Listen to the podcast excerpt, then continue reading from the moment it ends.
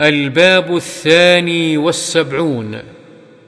باب تحريم الكبر والإعجاب. وعن عبد الله بن مسعود رضي الله عنه عن النبي صلى الله عليه وسلم قال لا يدخل الجنة من كان في قلبه مثقال ذرة من كبر. فقال رجل إن الرجل يحب أن يكون ثوبه حسنا ونعله حسنة. قال إن الله جميل يحب الجمال الكبر بطر الحق وغمط الناس. رواه مسلم.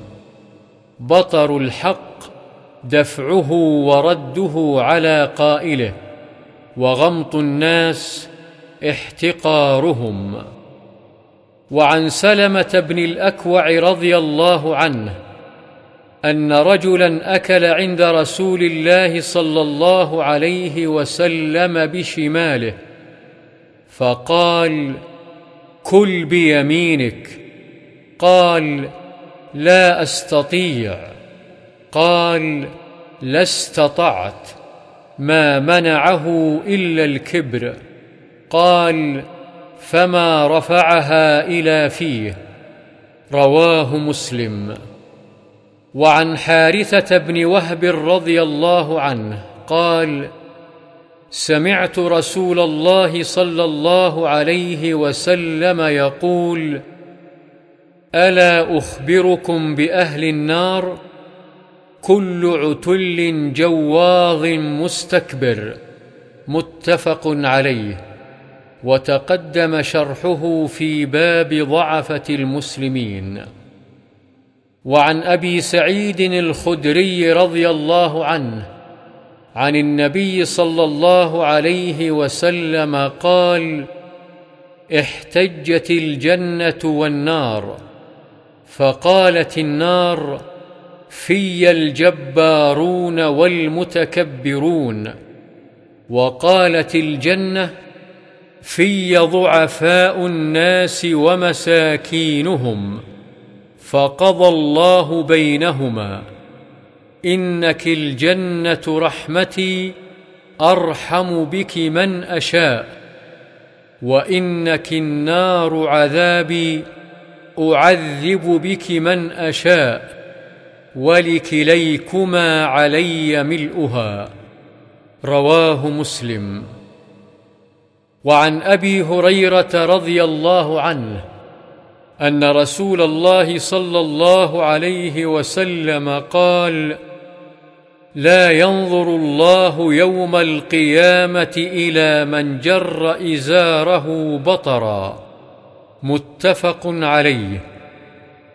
وعنه رضي الله عنه قال قال رسول الله صلى الله عليه وسلم ثلاثة لا يكلمهم الله يوم القيامة ولا يزكيهم ولا ينظر إليهم ولهم عذاب أليم.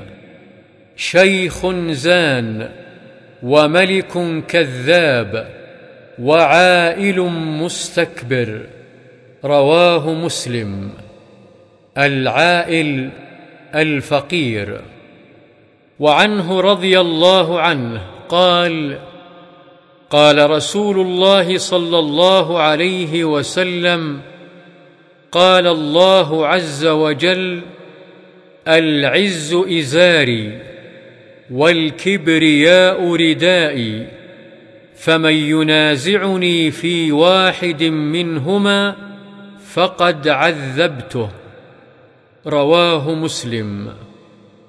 وعنه رضي الله عنه أن رسول الله صلى الله عليه وسلم قال بينما رجل يمشي في حلة تعجبه نفسه مرجل راسه يختال في مشيته إذ خسف الله به فهو يتجلجل في الأرض إلى يوم القيامة.